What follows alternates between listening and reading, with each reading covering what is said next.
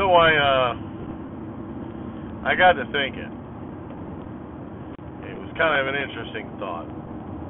Uh, for those that don't know, I, I live in Florida.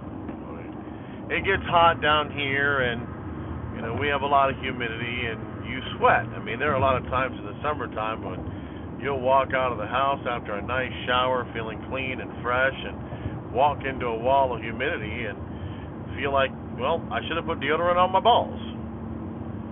Uh, thank you, Louis Black, for that sentiment.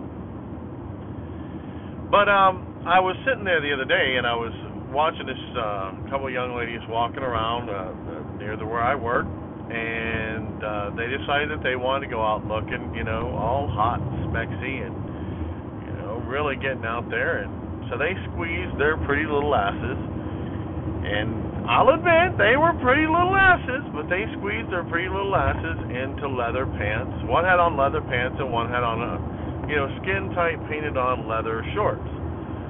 Um, and then I saw another one in, like, pleather pants, you know, non-breathable material. And they walked around, you know, they probably did ten thousand steps. Five miles walking around in the summer and in, in the Florida humidity and heat. It's not even that hot right now. It's only like eighty-four degrees. But um, you know, my buddies and I were talking to each other. We were trying to figure out what that would smell like. Cause you gotta understand, you're trapping your private parts, your lady bits, inside of a airtight, well,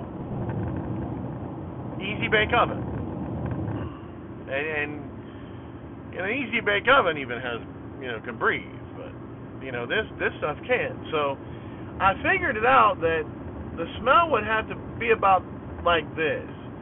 So if you go to the store right now and you were to pick up about a pound of, of a cheap whitefish that was on sale, or, you know, maybe a day old fish off the, the fish market, and stick it into a slow cooker in your kitchen, and, you know, add a little bit of uh, salt water to it, because the body's kind of salty, so add, add the salt water to it, maybe some onions and garlic and shit, and then you cook that shit on low for about ten hours, right?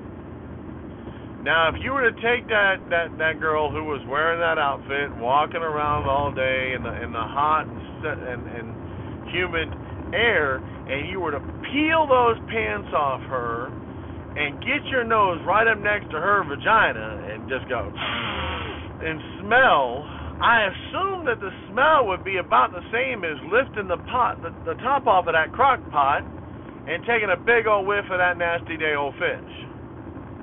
It would probably smell about the same. But that's just my, my take on it. What do you think? Do you think that it would smell like that? You know, do you think that it would just have that real, you know, gamey taste or that gamey smell?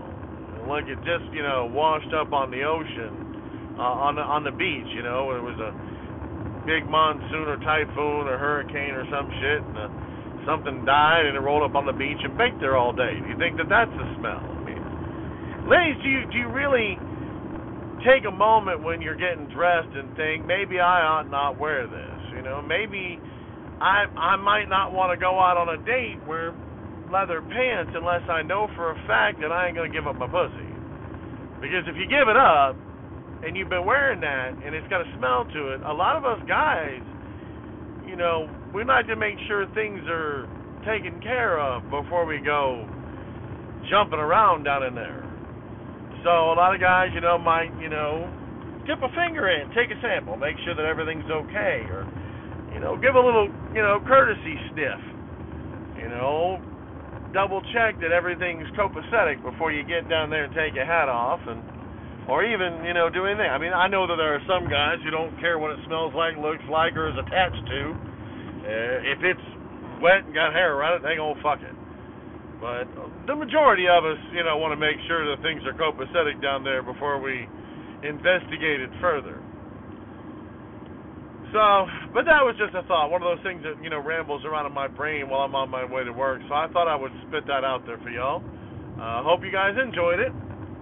And uh, I know I don't do these things too often, but, uh, you know, I don't want to just sit there and ramble with you guys some basic bullshit all the time. I'd rather have some sustenance to our discussions. So talk amongst yourself. Let me know what you think a stank pussy would, uh, you know, smell like, taste like.